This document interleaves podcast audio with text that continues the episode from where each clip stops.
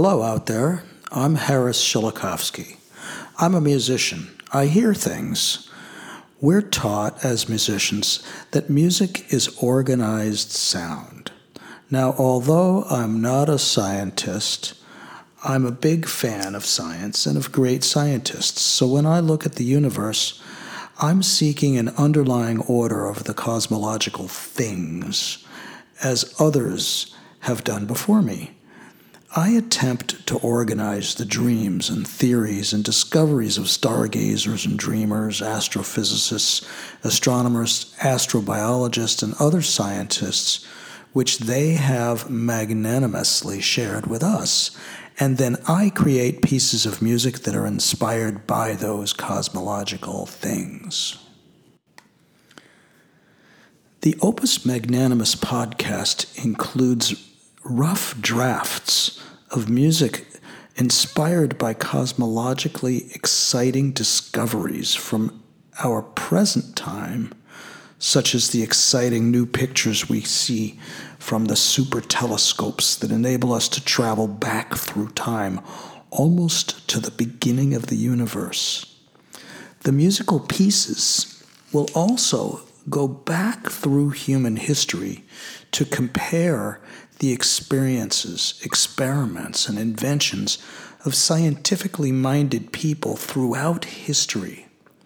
Scientists also experience life and culture, art and music, so I hope we will see what they saw and hear what they heard. In each bi weekly episode, you hear new music inspired by the latest discoveries and innovations in cosmology and astrology.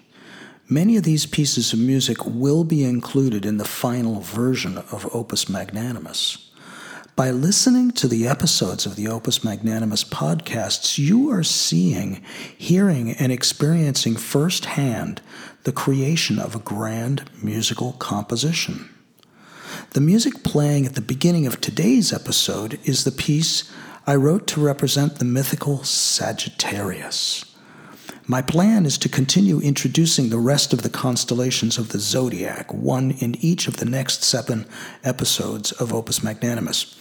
Since the constellations in the zodiac are more visible in certain months, I'll introduce certain constellations in the month when you can look up in the night sky and see it.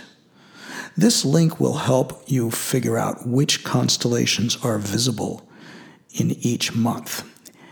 It's www.constellation-guide.com forward slash constellations dash by uh, dash month forward slash.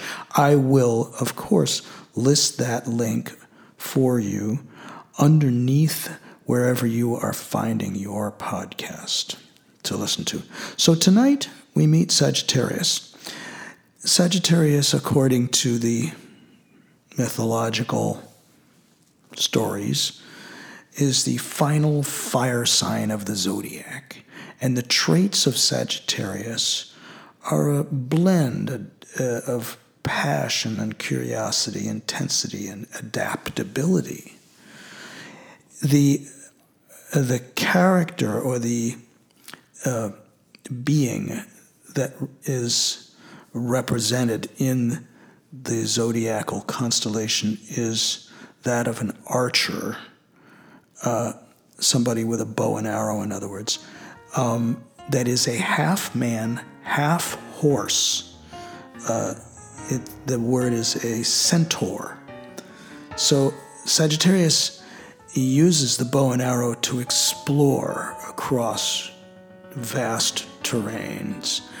And Sagittarius seeks answers in places and spaces that other people wouldn't dare to go.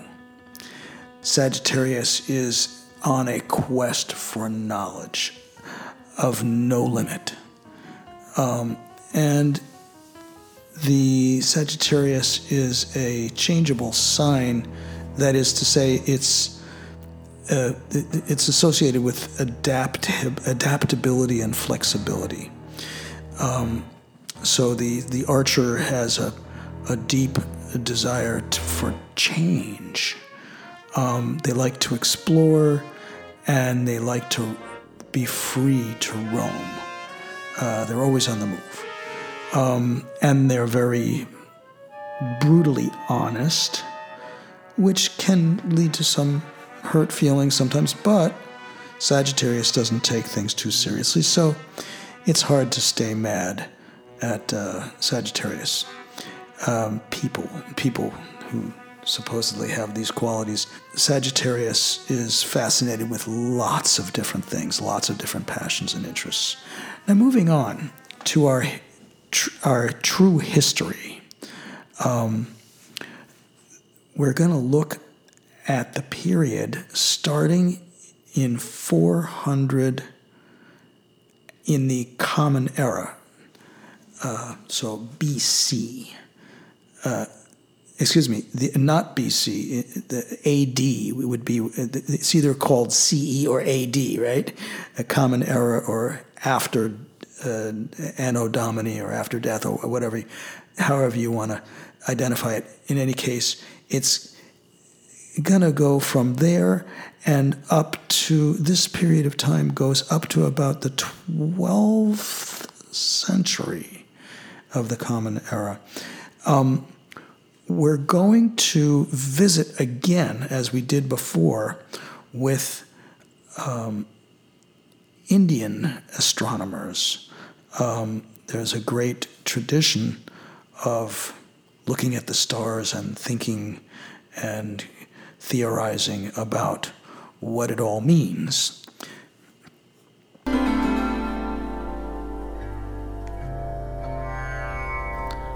Aryabhata of India and also Al Sijzi of Iran both proposed that the Earth rotates around its axis.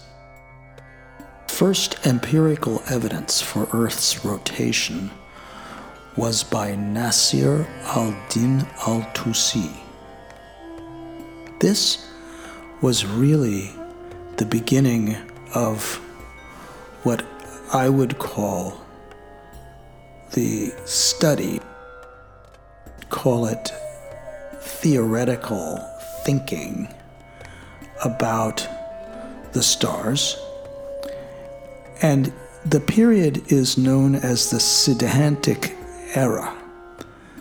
This was the time of a new branch of astronomy which diverged, it, it moved away from the Vedas, uh, which was the sort of proto theorizing.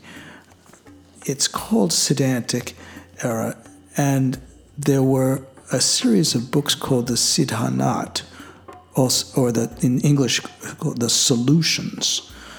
Now these charted out the solar year and solstices, equinoxes, lunar periods, solar and lunar eclipses, and planet- planetary movements were all sort of written out. They were all charted.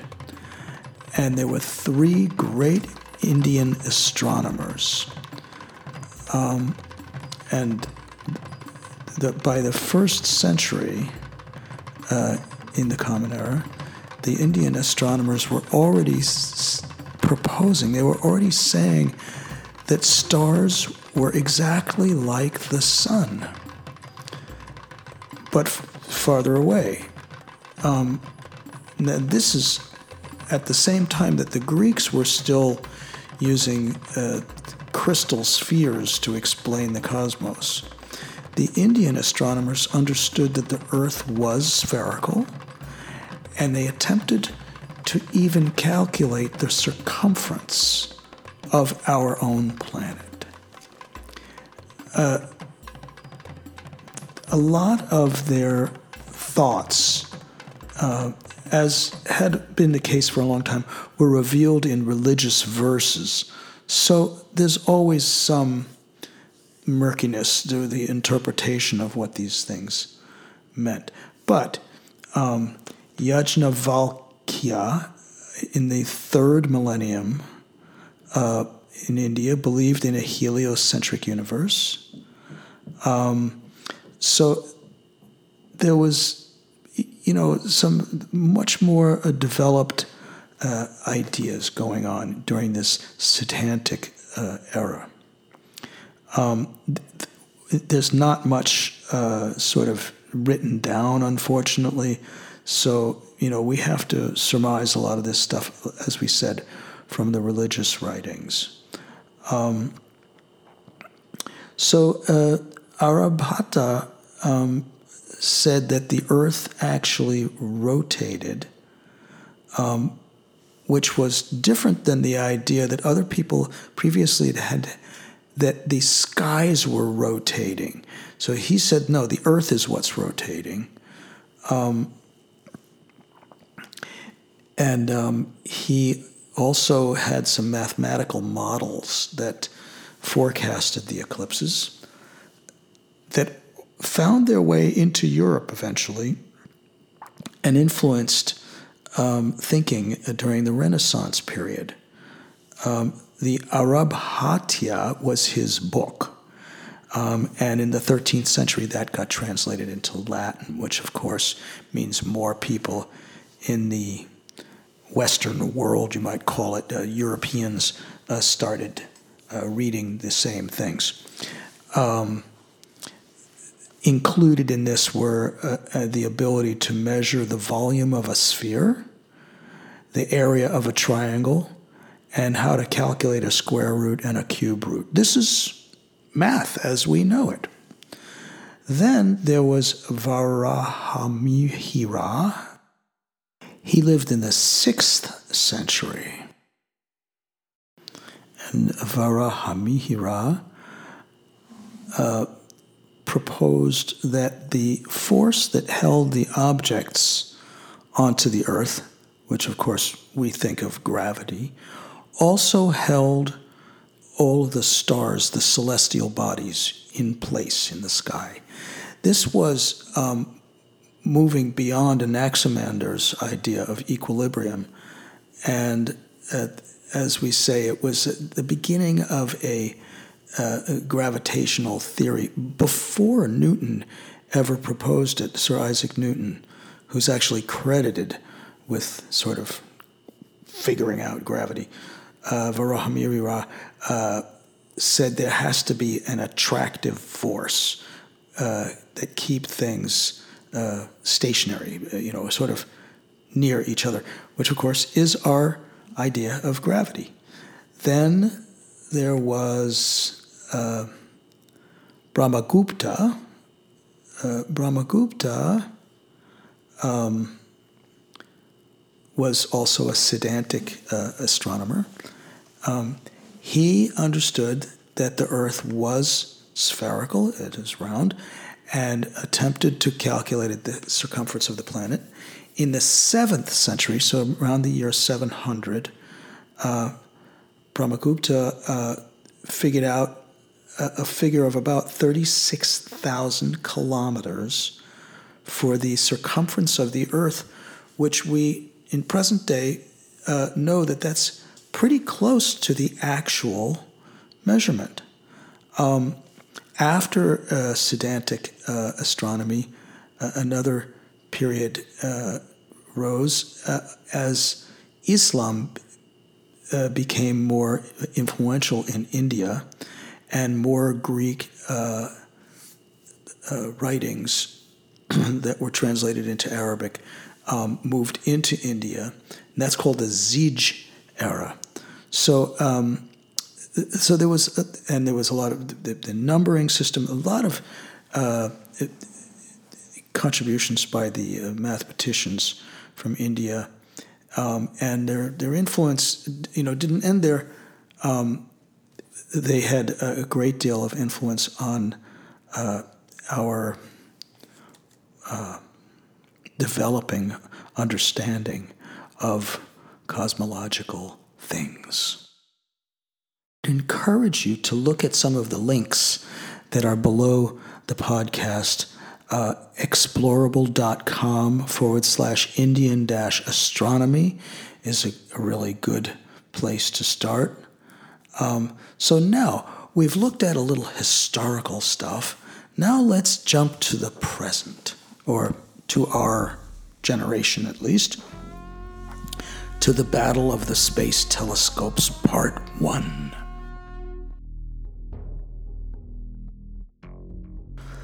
Hubble versus the Next Generation Space Telescope versus Gaia.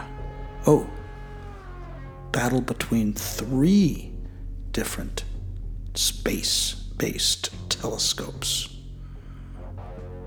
Now, comparing Hubble and the next generation, the NGST, uh, and Gaia space telescopes, images and research findings, I did a little looking at this subject in preparation for this podcast today, and I guess I didn't really remember my space history very well because it seems that Hubble and Gaia aren't fighting for supremacy, they're actually collaborating. I had just viewed a wonderful PBS Nova program, a show called Pluto and Beyond. Um, the flyby of the New Horizons project uh, mission passed this object known as Ultima Thule, which is now known as Arrokoth or Arrokoth.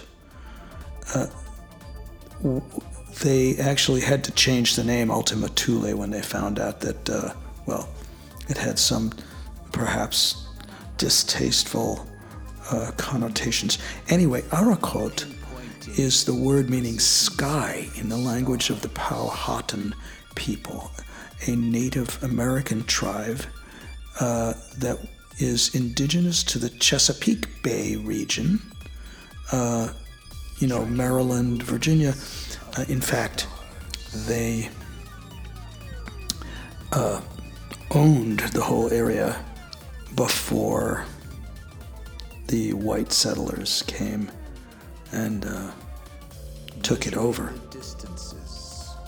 As a conscientious musician and composer, I am not going to steal or use Powhatan tribal music without their permission. So, in fact, I am not going to represent their music herein, but instead I'm going to just simply refer you to a gr- couple of great links to uh, YouTube videos and other information and urge you to study up on their traditions that are still very much alive this to this day. Also encourage you to look at esahubble.org. Um, I'll again list the link to that. Um, there's a great uh, archive of press releases that are right up to date in 2022 um, describing the work of the Hubble telescope, uh, spiraling stars providing a window into the early universe, uh, Hubble determining the mass of an isolated black hole that roams our own Milky Way. Uh, Hubble helping to explain why Uranus and Neptune are different colors. Uh, and then a whole collection of supernova host galaxies, um, and uh, a lot of other fantastic findings. Uh, Hubble found the most distant star ever seen. Uh, they announced on March 30th of 2022. So, some great uh, advanced um, technology on the Hubble.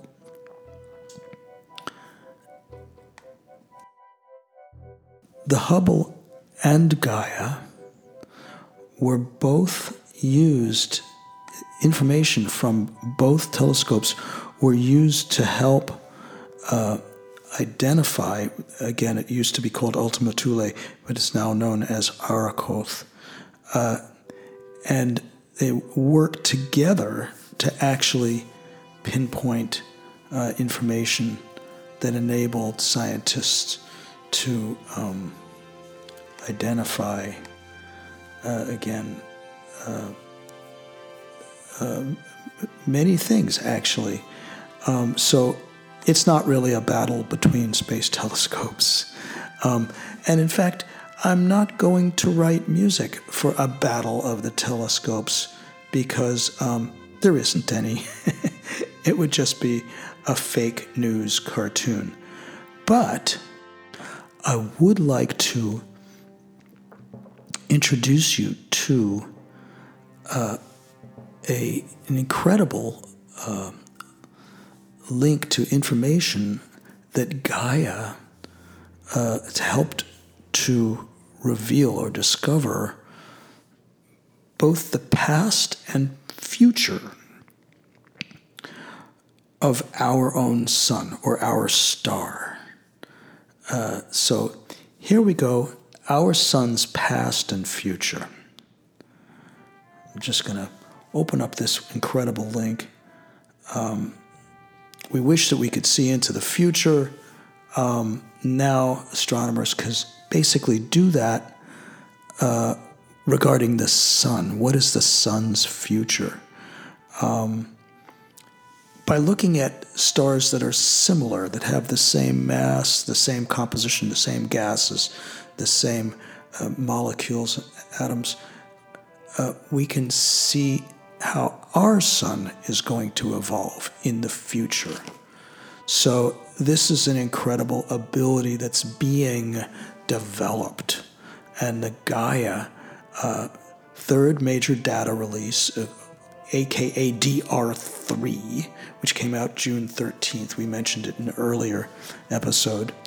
Um, this database of hundreds of millions of stars, information, how hot they are, how big, and the mass of each one. Um, and so they can, you know, turn this information into a usable information about these stars. Um, so they, uh, astronomers, um, uh, earlier in the 19th and 20th centuries uh, at Harvard uh, College Observatory in Massachusetts um, classified the spectral lines uh, uh of the um, Annie Jump Cannon was devised this sequence of spectral classification uh, in which she ordered all the stars depending on the strength of these spectral lines. Um, and it, they figured out that this um, correlates with the temperature of the stars. Um, Antonia Maury uh, classified the stars uh, based on the width of some of these spectral lines, and then they discovered that this also relates to the luminosity and the age of a star. So you're getting a lot of different information from certain measurements. Now, I'm not going to read you the entire article. Again, I want to direct you towards this uh, fabulous link uh, at ESA. Um, again, I'll list it below this um, podcast. Um, so, anyway, um, one of the things that they mention is you know, of course, again, going back to like why do we want to understand our sun? Why do we want to understand other stars? Uh, it helps us to understand our own sun, and of course, studying our own sun enables us to understand things about stars that are much farther away as well, because there will be many similarities. Um, so uh, we have to. Uh, one of the things they pointed out in this article in the European Space Agency's uh, publication is that the sun is really hard to study because it's so much brighter, because it's so much closer to us. So, um, but if we look at other stars, we can, the fact that this is too bright to look at, we can use stars that are farther away, you know, that don't like burn out our telescopes or whatever. Um, and they use, uh, Gaia uses the findings uh, to figure out um, which stars are similar to our own star. Um, in any case, um, the uh, this really cool article um, about how Gaia is looking at the age of our own sun. So our sun is almost five, eh, four and a half, a little more than four and a half billion years old. Seems very old. It's in its middle age. Um, and what it's doing right now is fusing hydrogen into helium. Now, that sounds kind of simple on the surface of that comment, but it's actually quite an interesting process. And this is how stars work is they they change one element into another. Um, it will not always be so stable, our sun. As hydrogen runs out in its core, there will be changes in the fusion process. At that point, it swells into a red giant star, which lowers its surface temperature, and it and it swells, um, and it, it, it, it's different depending on which star you're talking about how much mass your star has, how, what its chemical composition is, and that's where this database that that, uh, that Gaia, you know, the Gaia mission is creating, uh, comes into uh, to being helpful.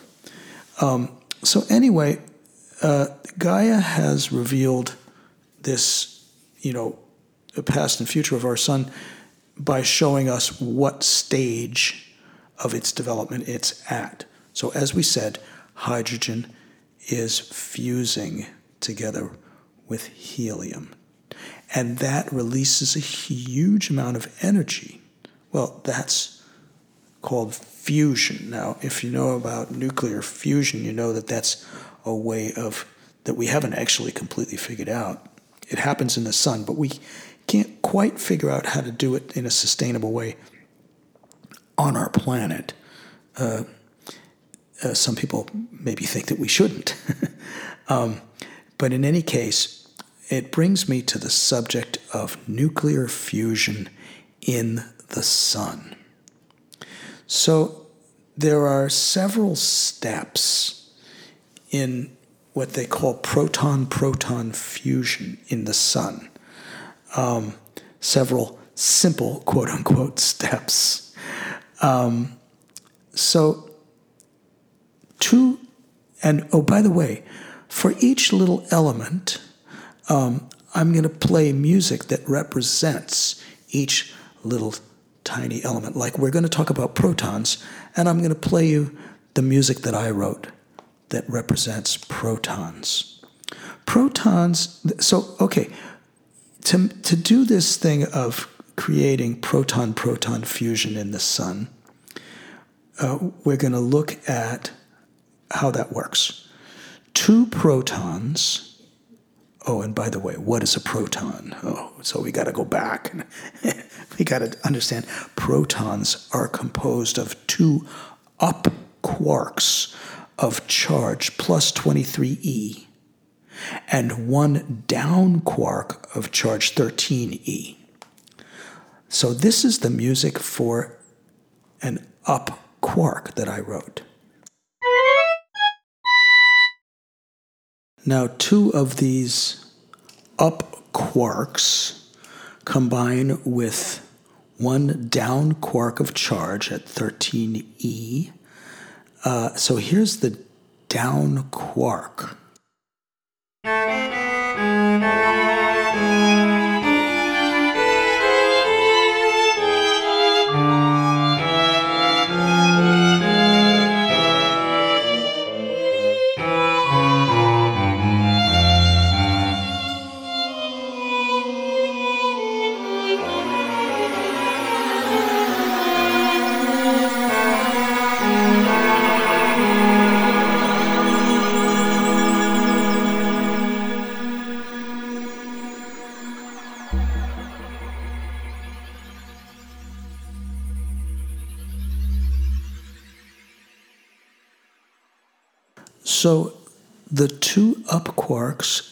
One down quark are what comprise a proton.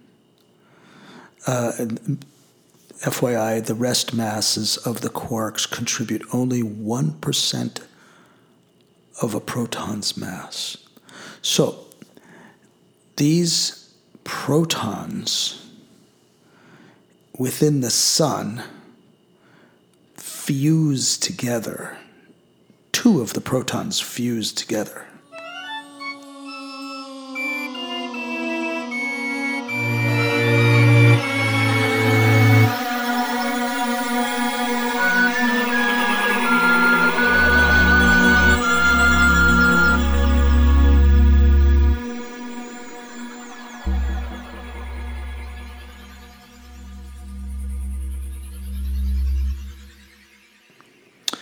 Most of the time, the pair, the two protons, breaks apart again. But sometimes one of the protons transforms into a neutron.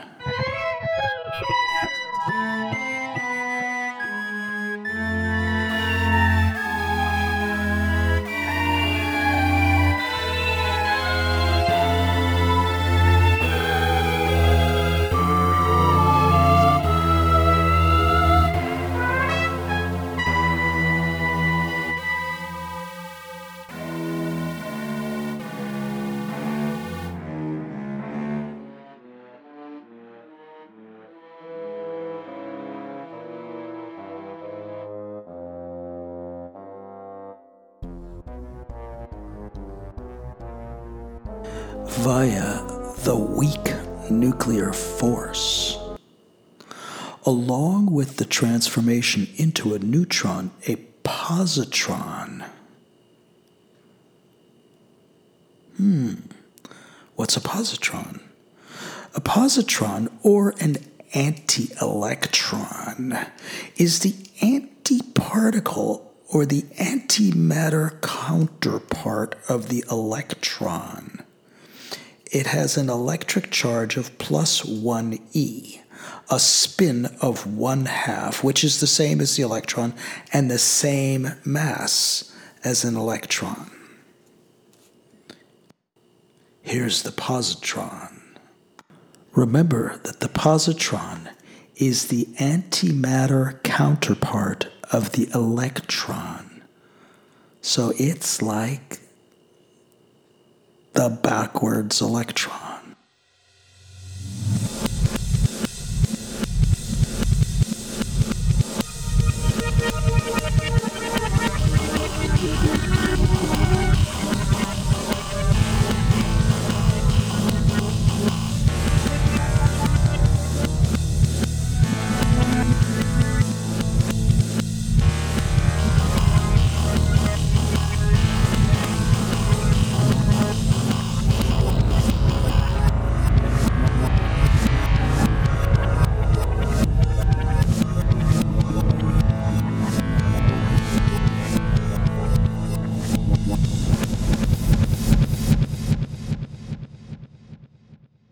When a positron collides with an electron, here's the electron.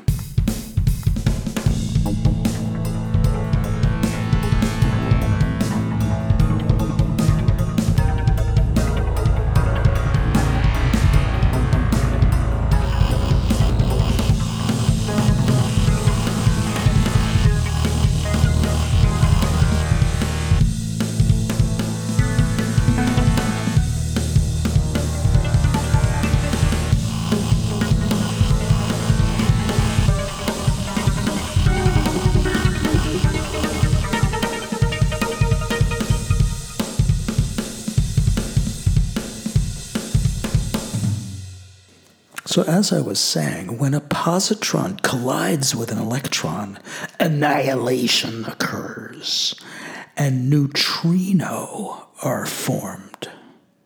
It's a combination of a positron and an electron.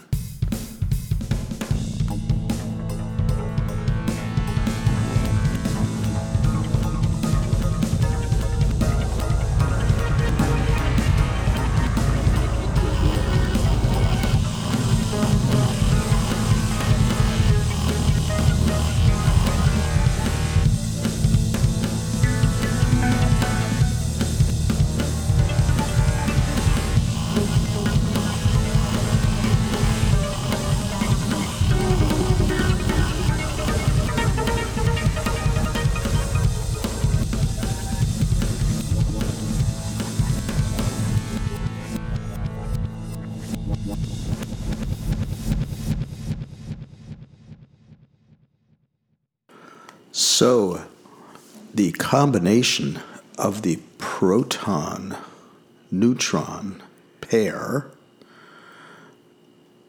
known as the neutrino, that forms is sometimes known as deuterium. Now, the third proton now, there's a third proton now that's going to collide with the deuterium that we've just formed.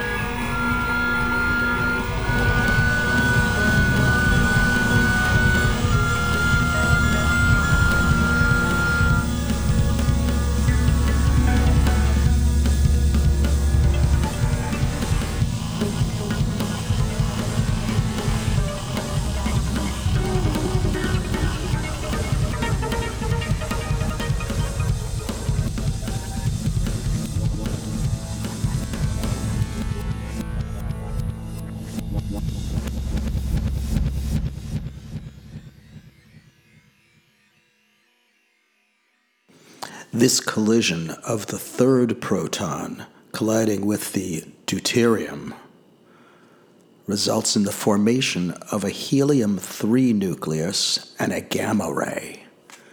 Here comes the helium 3 nucleus.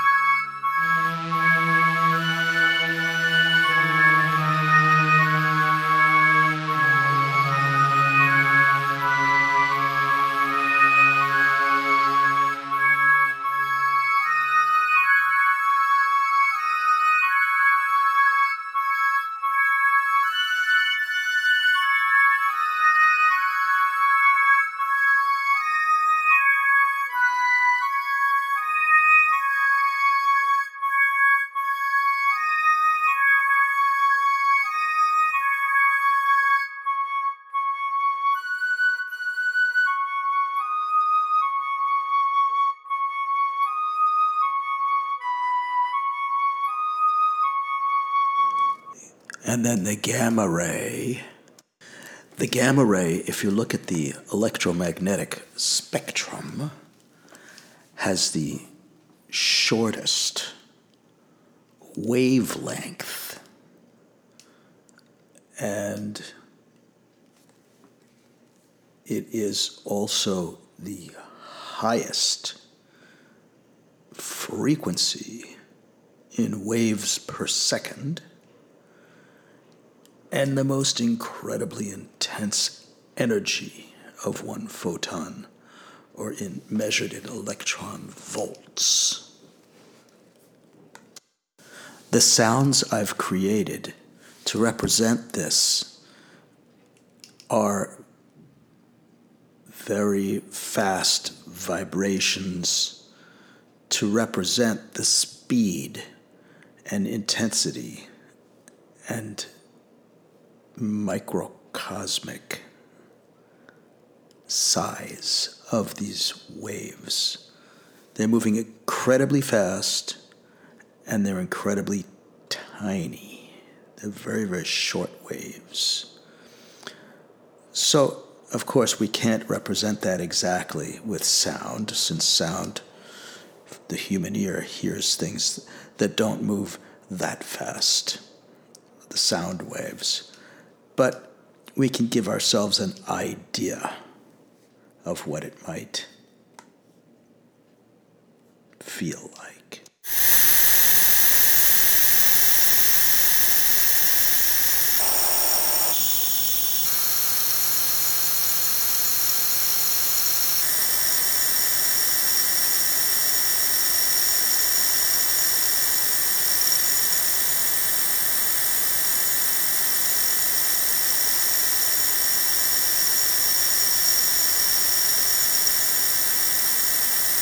These gamma rays work their way out from the core of the sun and are released as sunlight. You can read about this in the URL uh, or the link energyeducation.ca forward slash encyclopedia forward slash sunlight. The last step in this fusion process is that two helium 3 nuclei collide, creating a helium 4 nucleus plus two extra neutrons, excuse me, protons that escape as two hydrogen. Technically, this is a beryllium 6 nuclei will form first, but these are typically unstable and so the beryllium 6 disintegrates into the helium 4 nucleus. Result? Sunlight. Please check out the links on gamma ray astronomy, uh, definitions of gamma ray, what that is, and the article on ionizing radiation, and of course, the article that defines what ionization actually is. And please do support this podcast by going to the link on our website where you can become a subscriber at the level that's comfortable for you and you'll get all kinds of wonderful benefits. Not the least of which is that you are helping us make this a better and better podcast. In the next episode of Opus Magnanimous, I'll be going back to 700 in the Common Era, to the age of Puranic Hindu cosmology, and beginning to learn about astronomy in the medieval period in the Islamic world. Gravitational waves will move us and inspire some heavy music as we'll be looking at the work of LIGO, the Laser Interferometer Gravitational Wave Observatory. We'll be inspired by the constellation Aquarius, which is visible in October, and observe a number of deep sky objects that are located in these constellations, including the Great Pegasus Cluster, the Spiral Galaxy NGC 7331, Stephan's Quintet, the Helix Nebula, the Saturn Nebula, and the Atoms for Peace Galaxy. See you in two weeks.